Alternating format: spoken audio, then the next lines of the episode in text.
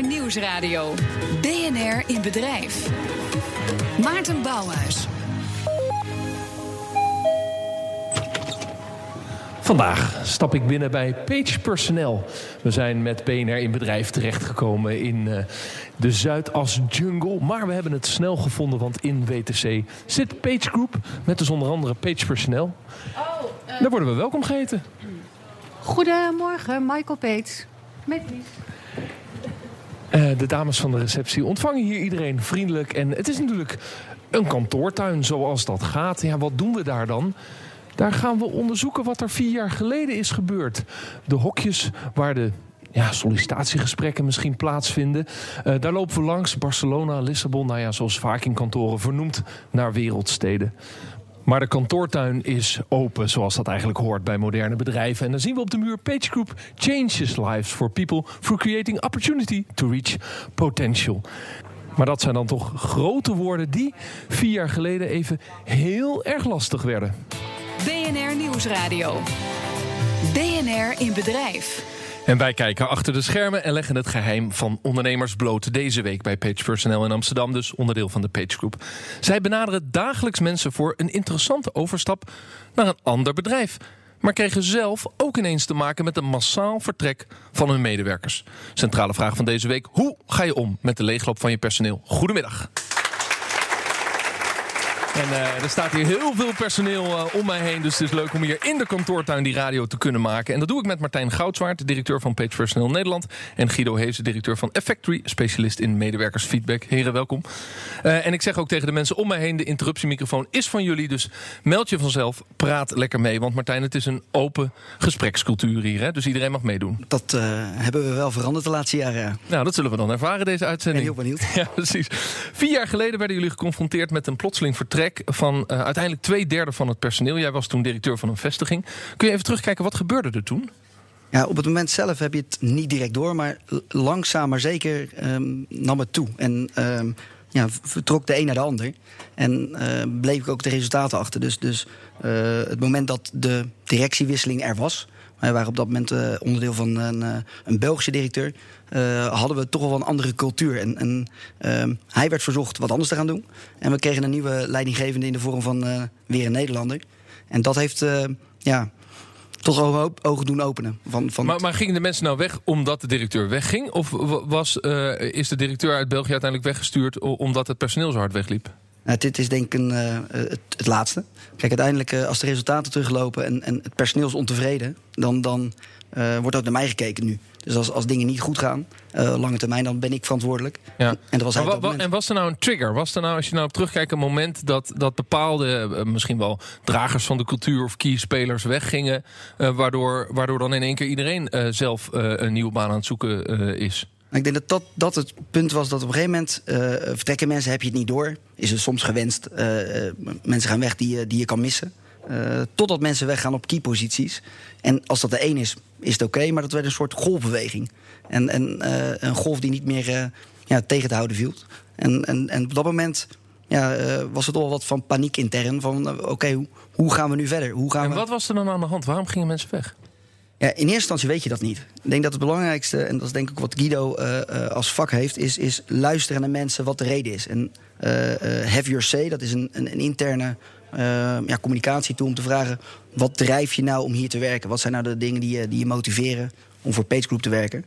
Nou, een van de dingen die daaruit kwam was dat flexibiliteit en, en, en dat soort zaken, transparantie, niet bestonden. Dat stond heel laag in, het, in, het, in, in, in, in wat wij uitvoerden. Maar wat wel mensen wilden hebben. En we hebben het al over 2015. ja, het was, je, zei vier jaar. Het is, het is 14 geweest dat, dat, dat, dat dit is dat veranderd. Het begon. Ja. Uh, um, maar dat klopt. En, en je zit heel snel in een ja, oogkleppencultuur dat je denkt, wat wij doen is goed. Er was dus geen transparantie en er was geen uh, cultuur om uit te spreken wat je vindt en wat je wil. Nee, ja, dat, vonden we wel, maar dat bleek dus niet zo te zijn. Dus uh, veel vergaderingen in kamertjes, uh, uh, sollicitanten niet op de werkvloer. allemaal hele kleine dingen die op zichzelf staand en niet veel betekenen.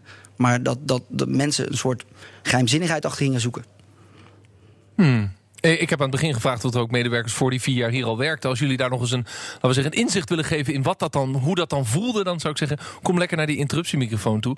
Guido, schrik je er eigenlijk van als dat, als, als, als dat dus blijkbaar gebeurd is binnen een bedrijf pas vier, vijf jaar geleden, dat, die, dat er geen transparantie was? Of gebeurt er toch nog wel heel veel, zo'n gesloten cultuur binnen organisaties? Ja, nou, ik schrik er niet zo van, want het gebeurt best vaak. Maar de bedrijven waar het om gaat, die schrikken enorm. Want die zien ineens eh, cultuurdragers eh, weggaan. Eh, hun beste talent vaak ook als eerste weggaan. En denken, wat is er aan de hand? En dan komen ze bij ons aan. En dan moeten er ineens eh, exit-interviews gedaan worden... of exit-onderzoek gedaan worden. En gekeken worden van hoe staan de medewerkers erin. En dan is er vaak wel echt iets aan de hand. Ja, maar heel vaak te laat. En ik vind het heel mooi dat uh, Pace personeel dat heeft hersteld. Ja, maar je hebt het je hebt dus in eerste instantie zelf ook niet door. Nee. Martijn, leg, leg je ook uit. Hoe is er vanuit de directie toen gereageerd? In eerste instantie eh, eh, eh, lichte front, verontrusting natuurlijk. Dus, dus een verandering van, van leidinggevende is, is best fors. Iemand vragen om wat anders te gaan doen, doe je niet elke dag. En, en een oud-gediende terughalen. Dus, dus we hebben een, een, een, een verandering aan de top gehad... in de vorm van, van Joost die terugkwam. die, die ooit hier ook gewerkt heeft. Dus, dus dat maakt de dingen wel weer langzaam maar zeker duidelijker. Dus, dus de, de veranderingen die wij toen zagen leken goed... Maar hij ging stapje voor stapje terug van, joh, wat, wat hebben we nu? En dat, dat ging elk jaar met een thema. Dus met een, met een visie of een, eh, een, een jaarthema. Wat is daar dan een voorbeeld van? Nou, de, de, de, ehm, het eerste thema wat er was, eh, We Do It. Maar, het- maar dat met name van binnen naar buiten kijken. En, en eh, bleek dat wij heel veel dingen deden die, die, die extern gericht waren... maar we keken niet naar onze eigen in- interne organisatie. We waren alleen maar met klanten bezig. Eh, eh, ehm, en daar lag alle nadruk op. We vergaten een beetje ons eigen personeel. Maar het gekke is, ik ken ook bedrijven die zijn alleen maar met zichzelf bezig en veel te weinig met klanten. dat is dat- dan ook weer niet de Daar bedoeling. gaat het ook niet goed mee. Nee, dat is ook weer niet goed. Dus op zich ben je natuurlijk een salesgedreven organisatie. Je bent met die klant bezig, maar je vergeet de interne organisatie. Ja, ja. En, en, Nou is die directeur weggestuurd. Dat was een Vlaming, geloof ik. Hè? ja. De, de- he- is dat cultuurverschil zo groot dat, dat hij op een andere manier een bedrijf leidde dan dat een Nederlander dat doet? Nou ja, ik denk dat het eh, dezelfde taal is. Dus, dus, eh, de, eh, maar we verstaan elkaar niet. Dus, dus we spreken ongeveer dezelfde eh, Nederlandse taal. Maar er zitten zoveel nuances in, eh, in, in hiërarchie. eh, waarbij hij eigenlijk zegt, ja, het is een piramide. Ik zit hier, de rest heeft het maar wat te volgen. Ja, Nederlanders trekken dat niet zo heel goed. Wij vragen heel vaak waarom, hoezo. En, en, en daar moest hij aan wennen. En, dat ja, ging niet altijd even goed. Nee. Kun je het, kun je het stoppen en hoe lang duurt zo'n proces, Guido? Ja, je kunt het stoppen. En eh, eigenlijk de snelste verandering is inderdaad een verandering van topmanagement. Eh, eh, dat zien we ook bij Effectrie. Als wij kijken naar resultaten die ineens om, enorm omhoog eh, springen of enorm naar beneden gaan. Dan heb je het over de bevlogenheid, de betrokkenheid van, eh, van medewerkers. En we kijken van wat is er dan gebeurd, dan is het meestal verandering van topmanagement eh, geweest. En dat kan beide kanten opgaan. Uh, en wat je dus ziet in zo'n geval, op het moment dat er een soort van bullebak van een directeur komt, dat mensen zoiets hebben van ja, maar hier wil ik niet meer werken, die gaan weg. En dat in het begin heb je dus niet door wat er dan precies gebeurt. Maar op een bepaald moment is er een soort van exodus, omdat medewerkers die er zitten, zeggen van ja, het is niet meer mijn bedrijf, het is niet meer mijn cultuur. En die volgen. Uh, ja, en dan, uh, dan is er uh, paniek aan de hand. En om dat om te keren, is in zo'n geval eigenlijk verandering van topmanagement nodig. Ja, nou vind ik het zeer aan detail, Martijn, erop op zijn zacht gezegd, dat jullie zelf, ja, als Page Group, als Page personeel, mensen polsen om naar een ander bedrijf te gaan. Mensen die ergens in loondienst zijn, die krijgen een berichtje van jullie recruiter, zeggen, joh, ik heb een mooie functie voor je. Dat, dat is onderdeel van jullie business. Ben je daar anders naar gaan kijken, nu je zelf in één keer zo'n leegloop kreeg? Nou, ik denk dat we wel bewust naar, naar, naar klanten ook zijn gaan adviseren uh, wat de impact kan zijn. En, en, en in een aantrekkende economie zijn wij toch altijd wel gedreven om, om kandidaten te bemiddelen. Maar klanten moeten ook niet doorslaan in, in bijvoorbeeld salarissen die ze, die ze ineens gaan aanbieden om mensen te behouden. Het zijn, zijn, dat hebben we ook intern gezien. Om, om mensen een soort retentiebonus te geven. Dat ja. werkt dan ook weer niet. Jullie hebben voor vandaag een van de klanten uitgenodigd, uh, Sentia. Mag ik vragen heel eventjes naar de interruptiemicrofoon uh, uh, te komen? We hebben het er van tevoren eventjes over gehad. ik ben dan toch wel eventjes benieuwd. Eigenlijk twee vraagjes. Waren jullie vier jaar geleden al klant? Ja, kruip lekker dicht in de microfoon. Ja. Met wie heb ik het genoegen? Met Jappe Reuling. Ik ben een teammanager van een van de teams bij Sentia. Ja, en jullie zijn een, een service voor clouddiensten, geloof ik, hè? Klopt. klant dus van Page Personnel. Waren jullie dat vier jaar geleden eigenlijk al? Sorry? Waren jullie vier jaar geleden al klant? Weet je dat uit je hoofd? Ik werk nog niet zo lang bij Sentia, dus nee. dat durf ik niet te zeggen. Nee, maar, dat is lastig. We zijn wel intensief uh, klant van ja. Page Personal. En, en, hoe ervaar jij het nu, de open cultuur hier? Ik bedoel, je bent hier welkom op de, op de vloer. Je wordt niet in een hokje gehouden. Hoe, hoe, hoe kijk jij naar hoe het nu gaat met de, de communicatiecultuur van Page? Ehm, ja, daar heb ik niet zoveel over te zeggen. Het, eh, Het gaat zoals het gaat. Ja. je bent een blije klant. Oh, met eh, Page Personal één op één, eh, absoluut. Ik heb Ja. eh, goed contact met de mensen van Page. Kijk eens even. Want dat is natuurlijk de vraag, Martijn. Hoe groot was de impact, dankjewel, op jullie business? Van wat er toen gebeurde? Ja, ik denk dat we, de, de economie trok aan en, en wij groeiden eigenlijk niet of nauwelijks. Dus, dus de, normaal gesproken in recruitment, eh, als de economie 1% aantrekt, zouden wij 9 tot 10% moeten kunnen groeien. Eh, op dat moment deden we het niet. En ik denk dat, dat landen om ons heen ja, wel die groei lieten zien en dan, dan, dan wordt men wakker. En dan is het, oké, wat is er aan de hand?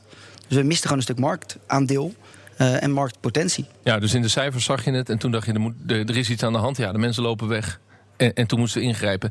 Die, die cultuur en die top, eh, eh, Guido, belangrijke reden voor mensen om te vertrekken. Ja. Wat is de andere belangrijke reden of, of mm, in de top drie van mensen om weg te gaan? Nou, eigenlijk als ze te weinig ehm, voelen dat ze een bijdrage leveren aan, eh, aan de maatschappij. Eh, als ze denken van, goh, wat ben ik nou eigenlijk mee bezig? Wat voor een leven ben ik aan het leiden? Ehm, dan zie je vaak een, een, eh, een verschuiving. Soms na een burn-out, vaak ook daarvoor. Ehm, nou ja, slecht middelmanagement. Dat is ook vaak een reden om, om te vertrekken. Dus niet alleen maar een top waar het vertrouwen weg is, maar ook het middelmanagement. Dus je eigen direct leidinggevende. En op het moment dat er te weinig transparantie is in de, in de organisatie. Of te weinig geluid. Ja, dankjewel. Welke maatregelen trof Page toen ze twee derde van hun personeel zagen vertrekken? Daar praten we straks over door. En natuurlijk het, ja, laten we zeggen, de ideale werkgever van de toekomst. Dat straks bij BNR in Bedrijf. BNR in Bedrijf wordt mede mogelijk gemaakt door Centraal Beheer. De persoonlijke verzekeringspartner van Zakelijk Nederland. BNR Nieuwsradio. BNR in Bedrijf. Ja, welkom terug eh, bij deze uitzending van BNR in Bedrijf. Mijn naam is Maarten Bouwhuis. We zijn bij Page Personnel in Amsterdam. Vier jaar geleden zagen ze twee derde van hun mensen in één keer vertrekken. Althans, het ging in een korte tijd. En toen hebben ze het roer omgegooid. Ik praat verder met Martijn Goudzwaard, directeur van Page Personnel Nederland. En Guido Heesen, directeur van Effectory, specialist in medewerkersfeedback. Ja, Martijn, we spraken al even over hoe jullie gereageerd hebben op dat eh, massale eh, vertrek. Je hebt het gehad over thema's en op de andere manier hè, met de interne organisatie bezig zijn. Als je nu, nu op terugkijkt, wat is het belangrijkste wat je gedaan hebt in die vier jaar om een andere, ander bedrijf te maken? Ik denk wat eh, Guido ook zegt, is een, eh, een purpose, eh, een soort doel creëren waar men voor werkt. Want het is, het is een, een vak waarbij we heel veel voor mensen kunnen betekenen. Je, je verwisselt zes, zeven keer in je leven van baan. Dus wij hebben heel veel impact op mensen. En, en door die purpose eraan te hangen van, joh, we're changing lives, die zei het al. zijn we proberen een context te geven voor, voor, het, voor het vak eigenlijk. En, en daaromheen allemaal thema's om open page. Een open page betekent eh, eh, ability at page, women at page. Veel meer thema's eh, te maken om ook mensen betrokken te houden en maken bij ons bedrijf. Ja, er waren natuurlijk ook mensen die al veel langer werkten. Ja, er staan heel veel mensen hier om me heen die zijn de afgelopen twee, drie jaar hierbij gekomen. Mensen die langer werkten. Waren dat de overblijvers van de leegloop? En hoe ga je daarmee om eigenlijk? En waar het overblijft. Nee, ik denk dat we, dat we juist een kern ook nog hebben weten te behouden. eh, die mee wilde bouwen aan, eh, ja, aan, het, aan het verdere succes van de organisatie. Ik ga naar de interruptie microfoon. Met wie heb ik het genoegen? Uh, goedendag, mijn naam is uh, Marloes Marsman. Ik ben uh, director bij Michael Page. Ja, en, en Marloes, jij zei al even voorafgaan tegen mij. eh, ik werk hier al twaalf jaar. Klopt. Dus jij klopt. hebt het allemaal zien gebeuren. Heel veel, heel veel gezien hier de afgelopen En, en wat, wat dacht je nou toen in die periode dat al die mensen weggingen? Dat je dacht van, van ik ga ook? Of heb je zelf ook om je heen gekeken? Of heb je gedacht nee, ik ben loyaal en trouw? Ehm, ik heb zelf... Eerlijk hè, er luistert niemand mee, zeg het maar. Ik ben heel eerlijk. Ik ben heel eerlijk. Nou, heel eerlijk gezegd heb ik hier eh, eh, eh, zelf eigenlijk nooit, nooit met enige twijfel gewerkt. Ik werk al twaalf jaar met heel veel plezier. Begonnen als consultant en inmiddels verantwoordelijk voor een aantal teams hier in, in Amsterdam. Voor mij is Peets altijd een hele goede, goede werkgever geweest. Met name omdat ik me altijd heel erg gewaardeerd heb gevoeld, maar ook altijd heel veel kansen heb, heb gekregen. Is het met de, met de dingen die Martijn heeft uitgelegd, wat de afgelopen vier jaar is ingezet, wel anders geworden? Het is absoluut anders. eh, anders Wat is voor jou het grootste verschil? Eh, ik vind dat Peets heel erg met de tijd, ehm, eh, met de tijd mee is gegaan. Bijvoorbeeld ten aanzien van het onderwerp flexibiliteit. Ik ben zelf moeder van twee dochters. In het begin eigenlijk was het allemaal nog vrij, vrij nieuw. En zijn wij, een, ja, omdat we een salesgedreven organisatie zijn... gaat alles om input, resultaat, noem maar op. Ja. Maar ik heb altijd heel veel vrijheid vrijheid. Uh, vrijheid gekregen, uh, flexibiliteit. Kwestie van geven en nemen. En, maar dat, en dat was voor, daarvoor was dat minder. Vanuit de Belgische leidinggevende cultuur was het hiërarchisch, waren het soms zelfs kloktijden. Ja. Terwijl, Absoluut. nou ja, ik heb drie dochters en er is er eentje jarig vandaag. Ja, dan wil je eigenlijk naar school brengen en je wil wat extra aandacht geven. Dat, dat vraagt om flexibiliteit. Absoluut, absoluut. Uh, ik weet nog, de beginjaren eigenlijk was het echt soort van bijna niet toegestaan om een dag minder te gaan werken. Hoorde je echt om negen uur strak binnen te zijn. En niet voor zes uur het pand, uh, het pand te willen verlaten. En nu is er eigenlijk veel meer mogelijk. Ja, vind je jezelf ook productiever of effectiever? Uh, zeker wel, zeker. Want je, moet, ja, je wordt eigenlijk gedwongen om anders met je tijd uh, uh, om te gaan. Wat bijvoorbeeld voor mij inhoudt dat ik heel graag mijn dochters naar school breng. Maar s s'avonds wel regelmatig nog even inlog. Omdat ja, de uren toch nodig zijn. Ja, zolang ze nog om zeven uur naar bed gaan, gaat ja. dat. Ja, dat is het. dat gaat ik ook een keer veranderen. Weet je, maar nu moet ik wel zeggen, het blijft altijd wel een uitdaging. Hè? Ja. Want kijk, ik, ik, het onderwerp flexibiliteit blijkt blijft altijd een precair onderwerp. Omdat uh, het zich natuurlijk niet mag uh, ja, vertalen in minder uurwerk. Nee, nee Martijn, uh, dat is dus interessant. Dankjewel, dankjewel. Dat is dus interessant. flexibiliteit geeft zij als, als voorbeeld aan. En dan ga ik nog een keer terug naar vijf jaar geleden. Ja, 2014. Heel veel bedrijven in Nederland hadden dat al als, als de nieuw normal. Dus, dus er, er moeten wel tekenen zijn geweest dat we, dat we een beetje ouderwets waren. Ja, klopt. Ja, we hadden ook bijna geen werkende ouders. Dus als je nu kijkt binnen... Alleen maar jonge mensen die, die in de grote stad wonen ja. en, en heel hard kunnen werken omdat ze geen kinderen hebben. Ja, en uh, uh, die groep die we eigenlijk wel wilden behouden in, in een specialist uh, of een managementrol, ja, die kregen kinderen en vertrokken. Want flexibiliteit, part-time werken, ja, het was eigenlijk not done. Nee. Even naar het verloop. Hoe is het verloop nu? Nu is het normaal. Ik denk de Wat is normaal voor jullie business? Ja, tussen de 10 en 20 procent. Per jaar? Ja. Ja, dat zou je moeten willen. Zou je dat moeten willen hebben, Guido? Is, is dat een normaal verloop? Ik denk dat je 10% verloop zou moeten willen hebben, ja. Ja, uh, want geen verloop is natuurlijk ook niet gezond. Nee, want er blijven mensen echt hangen. En dat zie je dus uh, soms wel eens gebeuren bij uh, organisaties die hun medewerkers echt overbetalen. Ehm, of je ziet het gebeuren op het moment dat ja, mensen echt weinig perspectief hebben. Dus eigenlijk te veel gekistkalfd zijn. En denken van en, en monddood zijn gemaakt, gemaakt. En denken van buiten kan ik niks anders vinden. Ja, dat klinkt heel extreem. Maar hoeveel kom je dat nog tegen in Nederland? We zijn hier op de Zuidas, waar natuurlijk ook financials om ons heen zitten, waar stevig ja. betaald wordt. Ja. Uh, waar ook hoge eisen worden gesteld aan mensen. Ja. Is daar nog een situatie wat je kunt vergelijken met het buitenland... dat mensen echt vastzitten in hun baan en er eigenlijk ook niet meer uit kunnen... Ja, omdat ze dat riante salaris ook leven? Nou, het is niet meer zo extreem. Uh, uh, en zeker niet zo extreem als in het, in het buitenland. We zien het nog steeds wel gebeuren... dat medewerkers eigenlijk overbetaald worden... op het moment dat ze iets van zichzelf moeten laten schieten. Wat bedoel je met stukje... iets van zichzelf laten schieten? Nou, dat kan moreel besef zijn. Dat kan work-life balance zijn. Uh, dat, dat, dat, ja, dat kan de druk waaronder ze moeten werken zijn. Uh, en dan worden ze ten compensatie daarvan overbetaald. En op het moment dat mensen hun burn rate daarop aanpassen... Dan, uh, en hun vriendenkring daarop aanpassen... dan kunnen ze vaak niet meer terug. En dan zitten ze ja. soort gevangen in een systeem. Het, het meest extreem is natuurlijk omschreven door Joris Luijendijk... en dit kan niet waar zijn, hè? Zijn, zijn analyse van de London City. Ja. Met, met heel veel, laten we zeggen, interviews met, met, met anonieme mensen daar. Ja. Um, zo extreem is het in Nederland niet. Zo extreem is het in Nederland niet. Bovendien wordt er anders tegen die mensen aangekeken. In Nederland zijn dat een beetje sneuwe gasten. In, in het buitenland zijn dat soms echt helden. En in Amerika, ja, mensen die ontzettend veel geld verdienen over de ruggen van anderen... worden soms echt gevierd als, als helden. Ja. Martijn, in welke mate is dat voor jullie een gevaar? Dat je toch in een zeer zielsgedreven, competitieve organisatie zit. Je, je zit notabene letterlijk op de Zuidas, dus je, je hangt ook aan die cultuur. ja, dat mensen ook een stevig salaris krijgen... waardoor ze ook niet meer weg kunnen?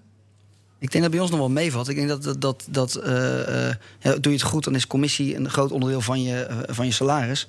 Maar ik denk dat mensen een combinatie aan het zoeken zijn van, ja, wat hij zegt, werk-privé, vast salaris, bonus en alles eromheen. En ik denk dat mensen, ja, mits ze niet 10, 15 jaar werken, nog heel erg mobiel kunnen zijn op de arbeidsmarkt. Ja, ik geef naar de interruptiemicrofoon. Met wie heb ik het genoegen? Hi, met Doreen van Ingen. Dag Doreen. Ik werk ook bij Page Personeel. Net gestart na deze vier jaar. Dus okay. 3,5 jaar zit ik hier nu. Ja. Um, maar toevoegend op ook wat Martijn zegt. Um, wat voor mij de reden is waarom ik hier nog werk, uh, is je hoort vaak part-time werken als je kinderen hebt. Of er moet wat zijn wat ervoor zorgt dat je part-time moet werken eigenlijk. Ehm, maar ik heb dit jaar aangegeven, ik wil gewoon part-time werken. Ik heb daar echt geen goede reden voor. Mag ik een onbeleefd vraag stellen? Hoe oud ben jij? 27. Ja, de- ik hoor dat bij meer generatiegenoten van jou. Die hebben nog geen kinderen, maar die zeggen... ik ga lekker vier dagen werken, heb ik een dag tijd voor mezelf. Ja, want ik zie gewoon dat ik hetzelfde werk kan doen in vier dagen. Dus waarom zou ik dat dan in vijf dagen doen? En, En dan krijg je ook 80% van het salaris. Ja, maar ja, dat vind ik dan niet zo belangrijk. En wat ik zo mooi vond, is dat ik ook niet de vraag kreeg waarom. Er werd gewoon gezegd, als jij dat wil, dan mag je een mail sturen naar HR en dan wordt het geregeld. En wat doe je nu dan op die vrijdag? Uh, weet je, wandelen, uitslapen, Netflix kijken. Netflix het echt, echt tijd Lunchen voor met jezelf. mijn moeder, die het ook heel fijn vindt dat ik één dag in de week beschikbaar ben voor haar. Dus Wauw. En er zijn, het is, we zeiden het ook, commissie is een onderdeel van jullie salaris. Het is een salesgedreven organisatie. Dan weet ik niet aan welke kant van de organisatie jij zit. Maar eh, eh, hoe kijken de harde salesstijgers hier naar? Denken, eh, die gaat vier dagen werken, wat is dat? Nou, ik denk dat we niet zoveel meer van die harde salesstijgers hier hebben. Die op die manier kijken naar het werk. Ik denk dat er best wel veel is geïnvesteerd de afgelopen jaren om dat stigma al weg te nemen. Interessant. Um, ik heb ook nooit die vraag gehad. Meer mensen van, oh chill eigenlijk. Ja, dus ik, zij doet dat ja, wel. ik heb nooit het gevoel, een schuldgevoel gehad of oh, nou dan moet ik in die vier dagen nog wel echt uh, beter mijn best doen of iets. Nee. Nou, ik zou me heel schuldig naar mezelf voelen als ik die vijfde dag zou lanterfanten. Oh, nou, dat is echt wel lekker hoor. Je zou het een keer moeten proberen. Ja. Guido, dit is natuurlijk ja, ja. klassieke millennial, maar we, we, willen niet stigmatiseren in generaties. Maar nee. je ziet het wel in die leeftijdsgroep, dit, deze wens. Ja, je ziet dat ze zeggen van er is meer dan alleen maar werk. Uh, en er is meer dan. Uh, tenminste, ze hebben wat minder onderscheid tussen werkend leven en privéleven. Uh, wat we van, van, van, Daar komt het eigenlijk kennen. Van, ik heb een werkend leven, ik heb een privéleven. Ja. En jongere generaties of jongere mensen zeggen van ik heb één leven. En daarin wil ik leuk werk doen. En daarin wil ik ook genoeg vrije Ja. Ik heb nog één stapje wat ik met jullie wil zetten. Namelijk, we, we leven nu in 2019. De economie zit weer op een piek. Uh, zien we uh, gekke dingen op de arbeidsmarkt gebeuren vergelijkbaar met 2007, 2008 en zelfs 2000, vlak voor de eerste internetbubbel, Martijn? Ja, je ziet weer uh, gekke salarisdingen gebeuren. Dus mensen in een, een, een, een, een IT-rol, misschien bij Sentia. Ik weet niet hoe zij ermee omgaan, maar uh, uh, techniek, IT, dat, dat 400, 500 euro extra wordt geboden om maar te blijven. Dus een soort, ja, wat ik zei, behoudbonus. De, de ouderwetse retentiebonus. Ja. ja. Uh, behoudbonus. En als er nieuwe mensen worden geworven, durven, durven kandidaten ook weer extreme salariseisen te stellen? En ze vragen het wel, maar dat is nog steeds wat moeilijker. Het is niet dat, dat, dat uh, iedereen bij een overstap hele mooie sprongen gaat maken. Het is met name als je je baan opzegt, dat men zegt, joh, Blijf dan hier ja. voor een, uh, een beter salaris ja. of een andere functie. Maar het gaat over geld, het kan ook over auto's gaan. Er worden weer makkelijker leaseauto's gegeven. Tegelijkertijd zie je de trend van purpose, meaning, ik wil iets bereiken. Guido, hoe staat dit naast elkaar? Ja, wij zien dat beloning eigenlijk de minst uh, grote invloed heeft op uh, be bevlogenheid, betrokkenheid bij organisaties. Behalve als het slecht is of minder is. En we zien dat bedrijven aan het compenseren zijn op het moment dat ze zelf geen employer of choice zijn. En wat dus compenseren ze dan? Zij compenseren dus in geld. Dus ze zeggen van oké, okay, we zijn dus, dus we hebben ja, ze niet helemaal meer goed voor geld elkaar. als ze geen populaire werkgever zijn. Precies. Ja, want dan komen ze moeilijker aan personeel. Uh, een personeel dat er zit wil eerder weg. Uh, de, uh, ja, de, de, makkelijkste manier om dat te voorkomen is geld. De vraag is of dat de meest duurzame manier is. En of je daarmee mensen behoudt die ook loyaal zijn en, ja. en, en, en committed zijn aan je organisatie. Martijn, ondernemers die luisteren en die ook zo'n exodus hebben als jullie een aantal jaar geleden hadden. Wat is de belangrijkste tip aan ze? Ik denk wat Guido zegt is waar. De, iedereen gaat naar geld. Maar ik denk dat de beste reflex is opleiding. Wij doen ook onderzoek bij klanten en, en, en kandidaten. Opleiding en, en, en een doelstelling neerleggen is belangrijker dan geld alleen. Dat was allemaal weer onze uitzending van BNR in Bedrijf. Ik dank mijn gasten Martijn Goudswaard, directeur bij Page Personnel Nederland... en Guido Hezen, directeur van The Factory. Ja, en ik heb ervan geleerd dat uh, die leegloop altijd een diepere oorzaak heeft... en dat we naar het personeel moeten blijven luisteren... in wat voor business wij ook zitten.